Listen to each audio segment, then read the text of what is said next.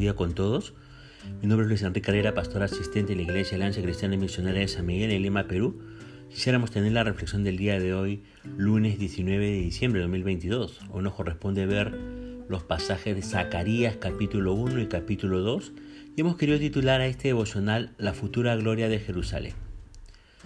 Zacarías, fíjese que su nombre significa de quien Dios tiene memoria. Y Zacarías tenía el mismo objetivo que su contemporáneo, el profeta Ageo. ¿Cuál era ese objetivo? Animar al pueblo de regreso del exilio a continuar con la construcción del templo. Ahora, al comenzar el estudio de Zacarías es importante ver el tema de los padres. Las palabras comienzan con esta frase allí en el versículo 2. Se enojó mucho Jehová contra vuestros padres. Usted sabe que los padres no solo ayudan a determinar las características, las características físicas de los hijos, sino que también los padres influyen en sus características espirituales. Ahora, existe una realidad en nuestra sociedad. ¿Cuál es esa realidad?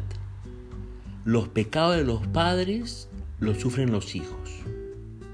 Por eso, lo que los padres son y fueron es importante para nosotros, ¿verdad? Y tal como el Señor en estos primeros versículos nos lo dice, y para animarnos nos recuerda, no seáis como vuestros padres en las cosas que no le honran. Ahora el verso 2 dice, se enojó mucho Jehová con, contra vuestros padres. Y esta es una faceta de Dios que la mayoría de la gente prefiere no saber. Los cristianos hasta reciben miradas de indignación si se atreven a decir que Dios se enoja y que se puede airar tanto que hace que el fuego del infierno arda aún más. Le digo más, la gente que no conoce al Todopoderoso ni quiere conocerlo, fácilmente defiende la idea de que Dios es como un abuelo que les sonríe con benevolencia a los niños aun cuando a veces son alborotadores y traviesos, ya que por lo general son chicos buenos entre comillas. No se equivoque, Dios no es así. Dios no es como un abuelito bueno que pasa por alto las cosas malas que hacemos. Zacarías le habló a su pueblo del Dios enojado. Cuando usted va al hebreo en este verso 2, se debiera traducir literalmente el Señor ardía con gran enojo. ¿Se da cuenta? Ahora bien, fíjese lo que dice el Salmo 7, verso 11. Dice, Dios está airado contra el impío todos los días. El Señor no es vengativo, ni tampoco, como dice el refrán, uno que quiere cobrarse ojo por ojo y diente por diente. No, Dios no es así. Al contrario, Dios es justo y no puede tolerar el mal.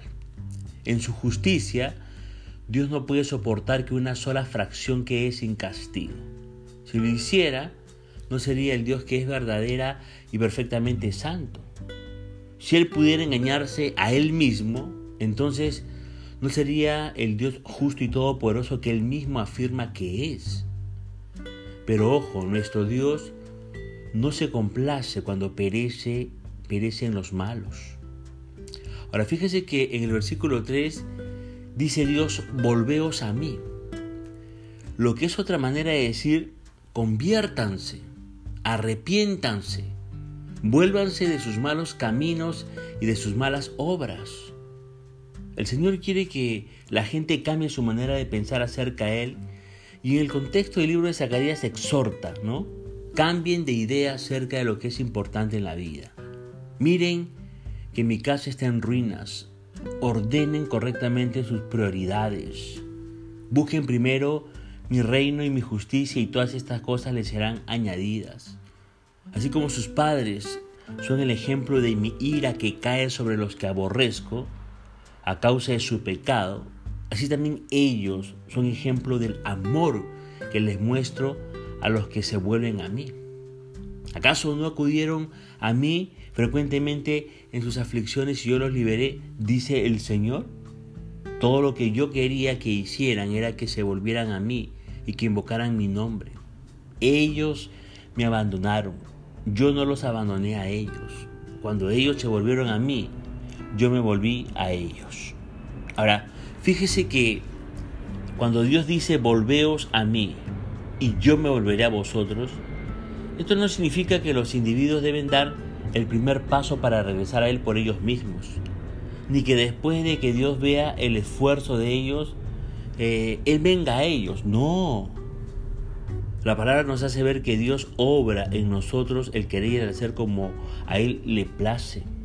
Son incontables las maneras como el Señor actúa para que sus hijos se vuelvan a Él.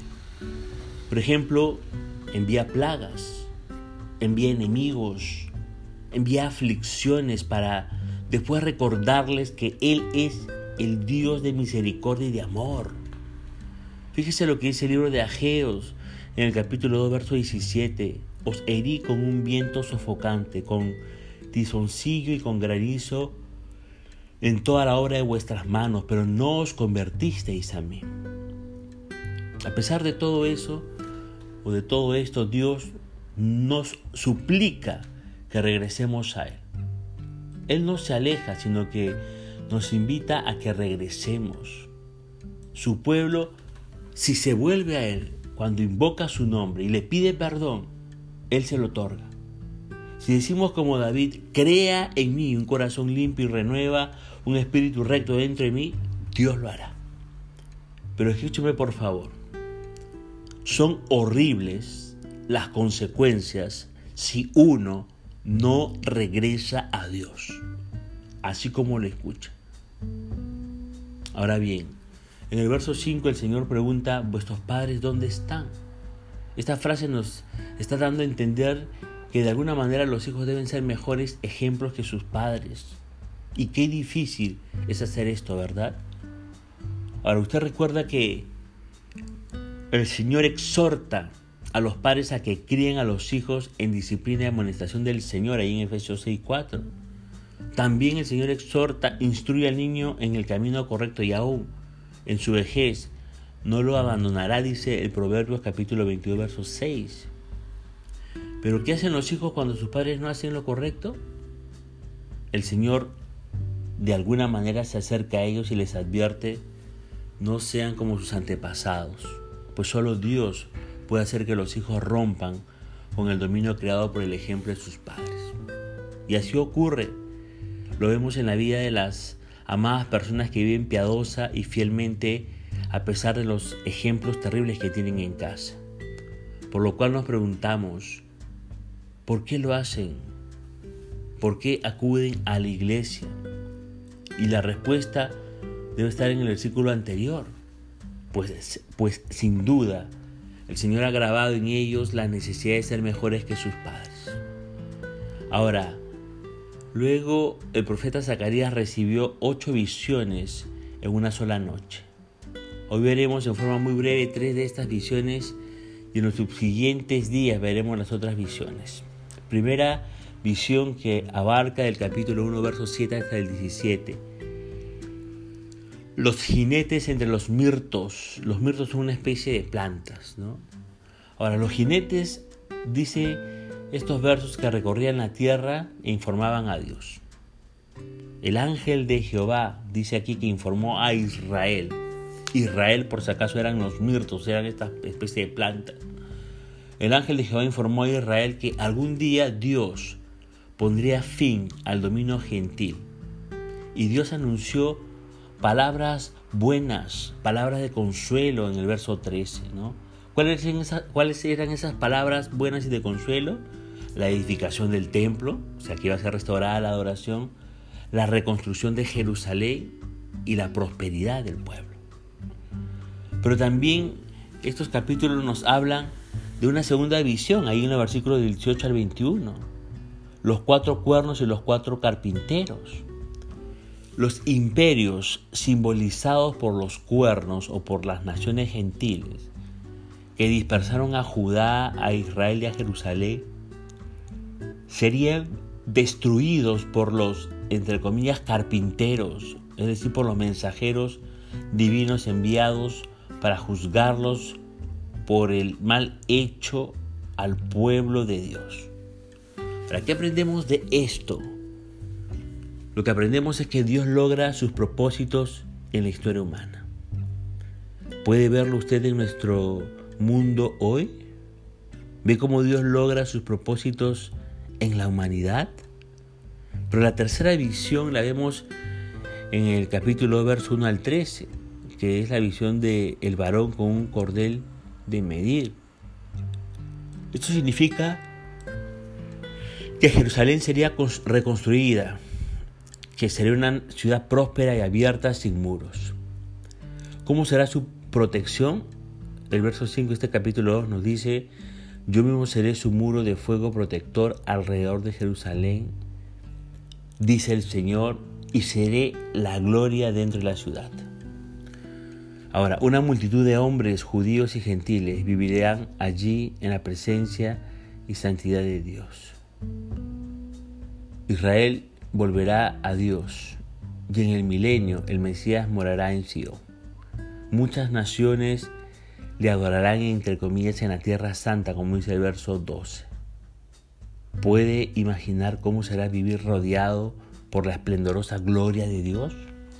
Será nuestro gran privilegio. Zacarías no entendía las visiones y preguntó a su compañero celestial quiénes son estos. Por eso usted también pida al Señor que abra su entendimiento para entender las maravillas de su palabra, como dice el Salmo 119, verso 18. Punto final para devocional del día de hoy, deseando que la gracia y misericordia de Dios sea sobre su propia vida. Conmigo será Dios mediante esta nueva oportunidad que el Señor le bendiga.